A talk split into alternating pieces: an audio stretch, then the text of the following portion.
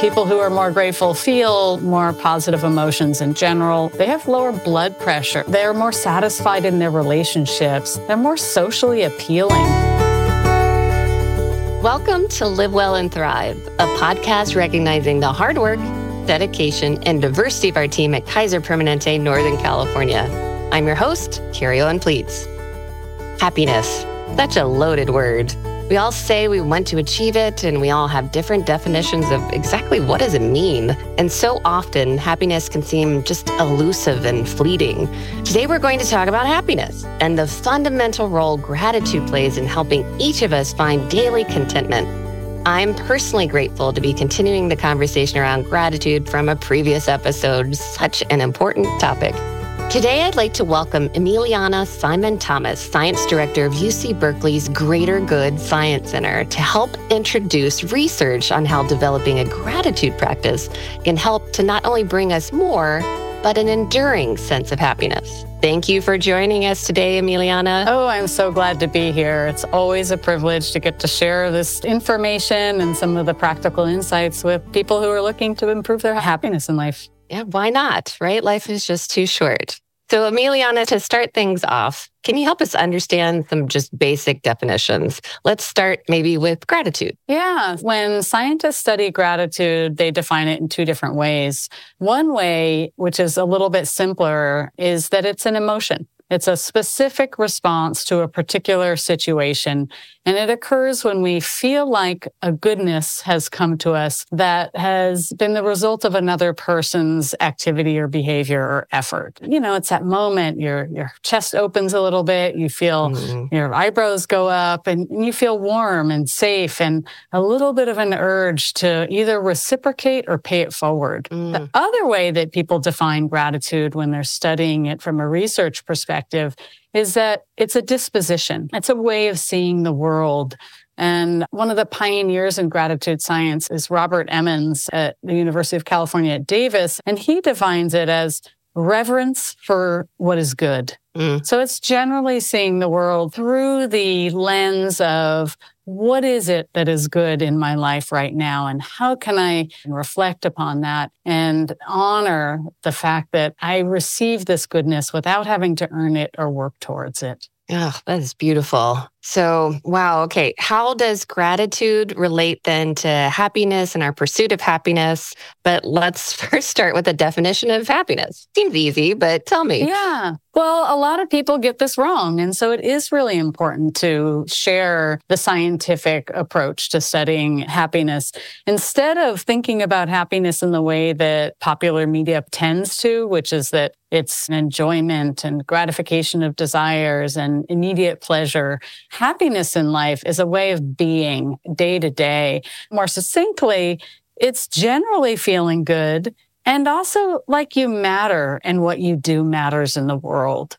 Mm. When we define it that way, it's inclusive of other kinds of experiences that are really important to our humanity, like feeling sadness when we face irrevocable loss, or feeling anger when we come across injustice or situations where people are being treated unfairly. These unpleasant emotions are really important to guiding the responses to those difficult moments that are truly inevitable. And they're part of what it means to live a happy life. I love that you're connecting that in order to have happiness, there has to be sadness and anger. And I think sometimes people have this expectation when you're talking about happiness that it's, well, you have to be happy all the time. So I love this definition. I just haven't thought about it that way. If you go with the you have to be happy all the time, you end up in toxic positivity, right? I've heard about that. Cheerful enthusiasm, just every moment. But really what we know about life is that there are difficult moments, there are setbacks, there are losses, mm-hmm. and we need to respond to those in an adaptive and a productive way. Happiness in life involves skills of resilience, skills of coping, willingness to be vulnerable and seek support and help when we are going through difficult times. So when we teach about the science of happiness, a lot of it has to do with learning how to navigate those moments in a way that will ultimately leave us feeling at the end of the day like, oh, you know, I do feel good and I do matter. And my role in my community, my organizations is important. I do matter and I do make a difference. That's so huge. It's incredible.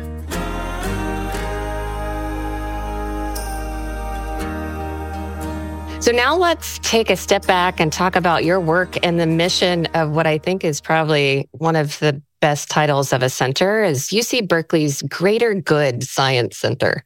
So at the Greater Good Science Center, we track cutting edge research that focuses on well-being and happiness.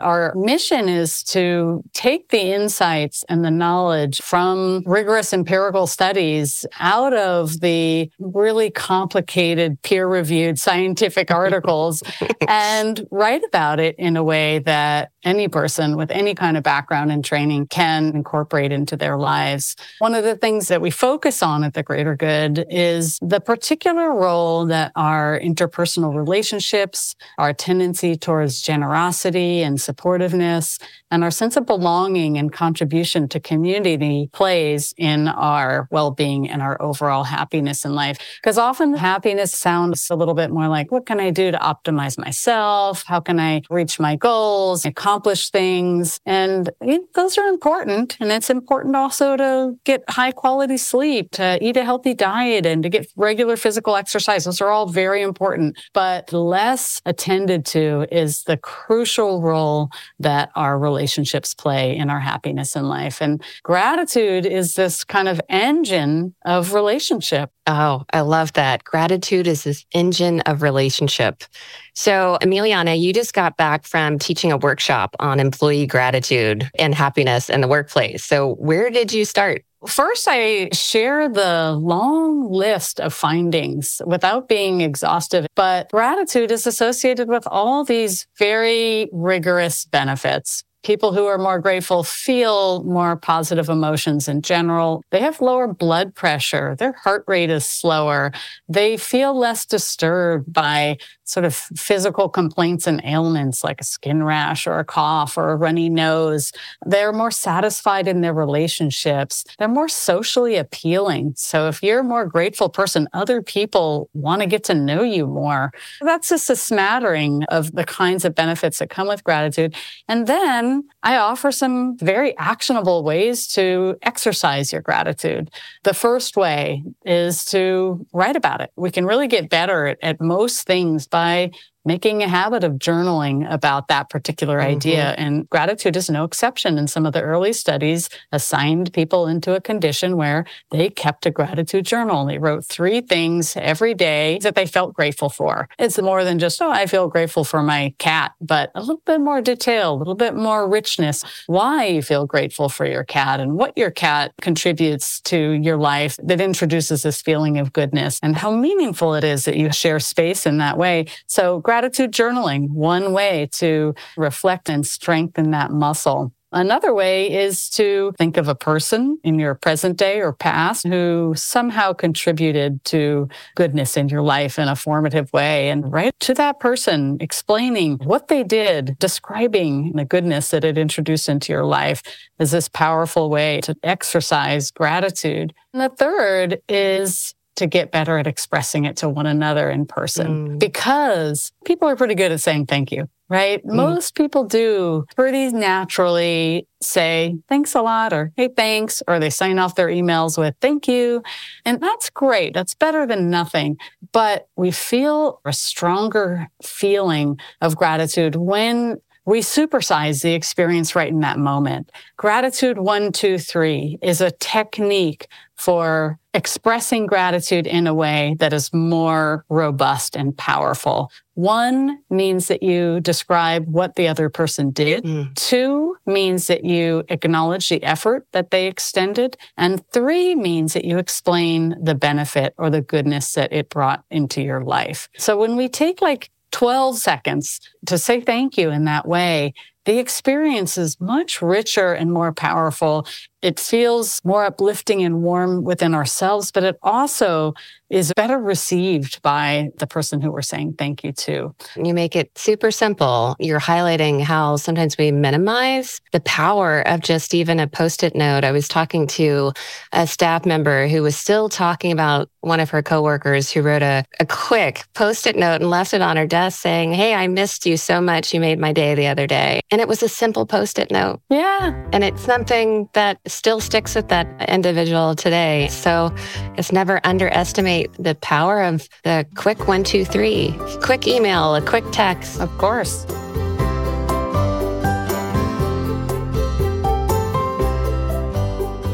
So, Emiliana, some people find it difficult to accept gratitude or positive feedback. Yeah. Right? We've all had the experience where you've said thank you to somebody and maybe it's actually been even hard to say that thank you. And then the person says, Oh, it's nothing. Don't worry about it. Right. Oh, mm, you know. mm-hmm. And then we kind of feel a little bit meh right? Like, oh, that didn't feel that uplifting or heartwarming.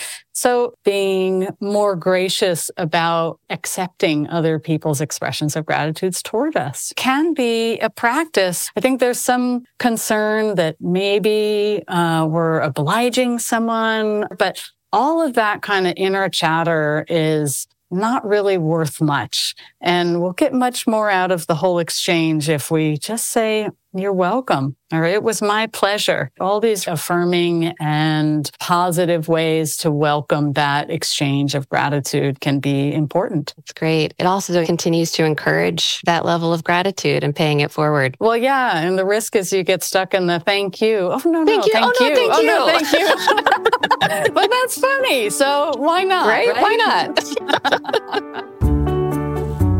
So now let's turn to our frontline caregivers, many of whom have been facing extraordinary levels of burnout over COVID and the challenges of the day and recovering from the pandemic and post pandemic, and a relatively new phenomenon called compassion fatigue.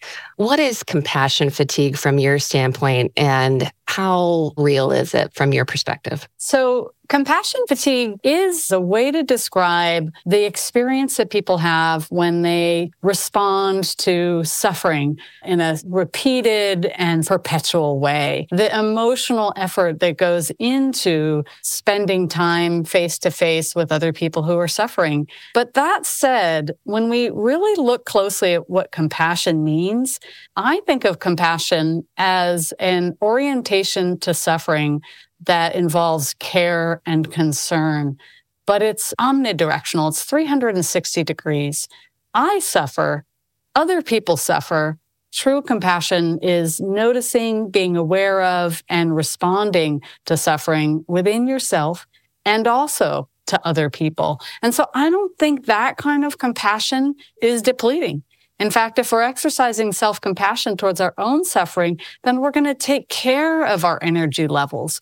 We're going to honor the fact that there's a moment at which we need to step back take a few deep breaths and maybe ask for some support, right? I'm thinking of frontline workers who might have the expectation that the demand is just to go one thing after the next without ever stopping and honoring their own experience, their own feelings of pain and suffering. So I think that compassion fatigue is a misnomer. I think empathy, which is this system that allows us to understand one another's emotions, and it usually works through two paths. One is mirroring how another person feels, and another is adopting the other person's perspective or trying to understand the emotion that they're expressing. Empathy can become challenging in the sense that if we are only using that sponge part, that is a, a process that we call empathic distress And in excess, empathic distress can be depleting. But compassion recognizes that another person's suffering is not one's own suffering. Mm-hmm. It's not me that is experiencing this pain and suffering. I am concerned because I'm another human and I feel compassion, but not because I myself am feeling distressed and suffering in my own right. So, so yeah, compassion fatigue. I understand where it came from, mm. but I'd like to say that compassion is indefatigable. And what we do to arrive at compassion actually helps us be happier in our own right. Emiliana, you mentioned the analogy of the sponge.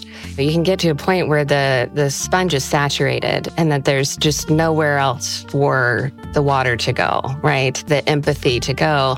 But if maybe you translate, instead of it being a sponge, it's more like a breath, like to breathe it in and have it be a part of you, but you do exhale it. And so it's still you that remains. You can breathe in somebody else's challenges and have sympathy, but you can also release it instead of having it be something you hold. Is that is yeah, that kind no, of a- I think that's a beautiful metaphor and a really concrete way to think about how to introduce compassion in a way that's different than the sponge, right? If we are sponging, internalizing, or relating another person's pain and difficulty to ourself, we're not going to make it to compassion, right? Uh, right? The natural response when we're suffering is to try to escape that, to try to remove ourselves from that situation.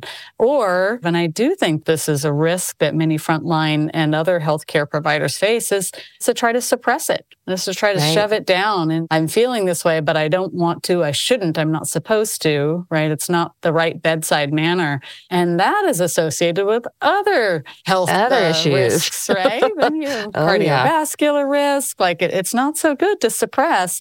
And so you're right honoring the feeling that you're having because you are having that empathic feeling, but you have a choice in that moment to render it as your own distress or to render it almost as like a superpower. This is my mm. body responding to this other person's suffering.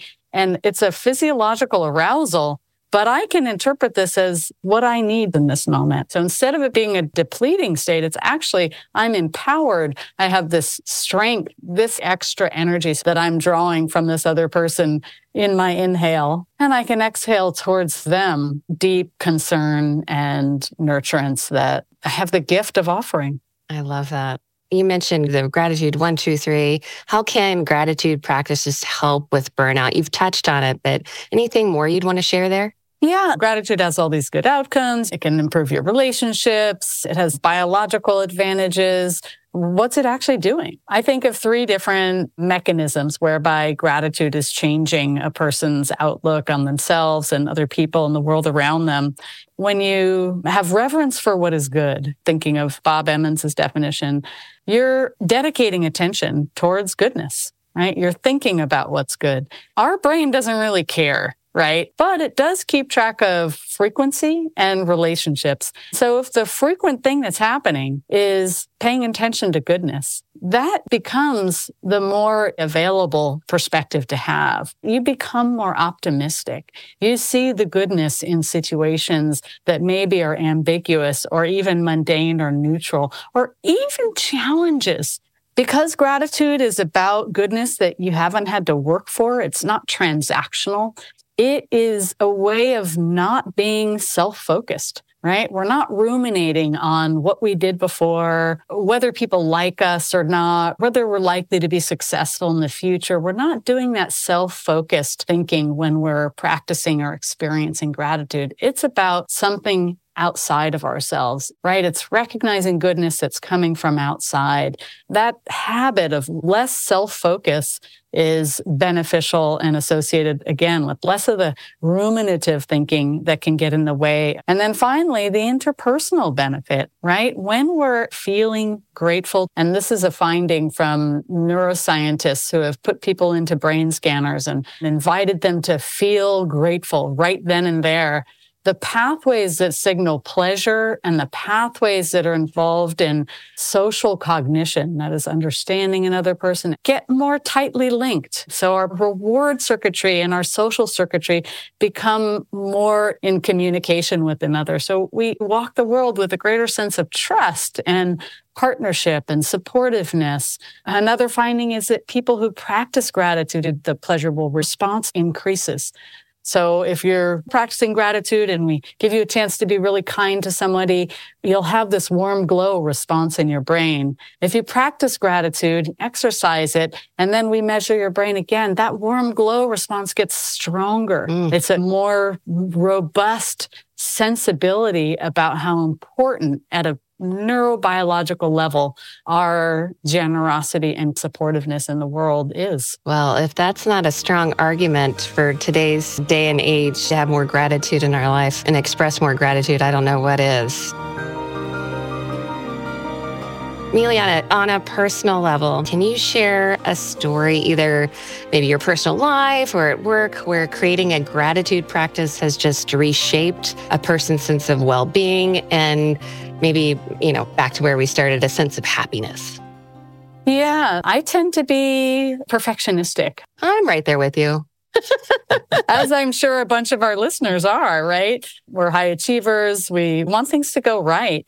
And when they don't go right, it's really easy to feel frustrated or criticize ourselves. And it's in those moments that I turn to gratitude. So, for example, if I'm working on a particular report and it's not coming out the way I want it to, I try to think like, well, what am I learning? If it was easy, I wouldn't be learning from it. In many cases, I'll turn to a colleague and I'll ask, how could I do better? Or how can we fix this? And it's so wonderful when our colleagues go, Oh, I'm really excited about what you're doing and don't give up on it. Let me help you. I feel like those are moments where we can find gratitude even when it isn't the immediate feeling that we're in. And that's where I'd like to try to use it. I think we all can come up with an example of reflection about what is this moment teaching us? It also, when something doesn't go right, it makes you really appreciate when it does. Yeah, well, that's true. And actually, you're a wealth of inspiration, Carrie, because there is another gratitude practice, which is reflecting on things that have gone well and imagining if they hadn't been there for you, mm-hmm. right? Either opportunities that you've had or people in your life, something that you really adore. Like, what if it wasn't there? What would your life be like? And subtractive reflection reinvigorates your feelings of gratitude for the things that are there. I love that. So, hearing you talk about this, talking about gratitude, I love having my gratitude journal, but hearing you really brings this to life for me. And I was thinking about how do we incorporate gratitude in the care delivery of the inpatients? Yeah. Got my brain thinking about, you know, I'm like, give everybody a gratitude journal, you know. I also think that there's a cultural opportunity where mm-hmm. as a whole, the norm is of gratitude. So it's yeah. not just the obligation on the part of care providers to introduce or adopt more gratitude into their habits, but also Kaiser, we're a grateful organization. Patients, you know, are, are just going to more readily and easily express gratitude towards the nurses who are coming in and waking them up in the middle of the night for saving their lives, right? I mean, it's always a choice. Like we can be annoyed by what's not right and what's yeah. intruding on what we think is our comfort, or we can recognize that, holy moly, I live in an incredibly privileged part of the world and I have access to this mm-hmm. cutting edge technology and medicine. So, you yeah. know, I think there are cultural opportunities and it is, it's kind of walking the talk, setting the norms, modeling, mm-hmm. all of that makes a difference. So beginning of a lots of conversation. I'm really excited about your work with the Greater Good Science Center and excited to maybe look how we can partner together in the future. Emiliana, I would be very remiss to not express my sincere and utter gratitude on behalf of Kaiser Permanente Northern California for spending a brief moment of your beautiful day with us and for sharing the history, the science, the research around gratitude and happiness. And if it helps one of our team members to think about a really tough day in a different way, we've achieved our objectives. So thank you so much for being with us today. Well, Carrie, I'm sure you have a long list of extraordinary human beings doing really important work who you could talk with, but it means a lot to me that you took the time to reach out to the Greater Good Science Center. And I find a renewed sense of purpose getting to share these insights and these scientific findings with people and the hope that they'll be able to apply them in their own lives. Absolutely. Well, thank you to Emiliana Simon Thomas, who is the science director of UC Berkeley's Greater Good Science Center, and look forward to many more conversations to come. Thanks again for joining us. You're so very welcome, and it's an honor. I strongly encourage you to check out the show notes. You know, that text below the podcast where you can find the links to the Surgeon General's report and links to free courses offered by the Greater Good Science Center for folks who want to take the next step. I also invite you to share what's on your mind, ask a question, or suggest a topic or guest. Send it to livewellandthrive at kp.org. And whether you're listening on your commute or during a down moment, keep those comments coming. And of course, I'd like to thank you, our listener, for tuning in to Live Well and Thrive, a podcast recognizing the hard work, dedication, and diversity of our team at Kaiser Permanente. I'm Carrie Ellen Plietz, and we'll see you next time.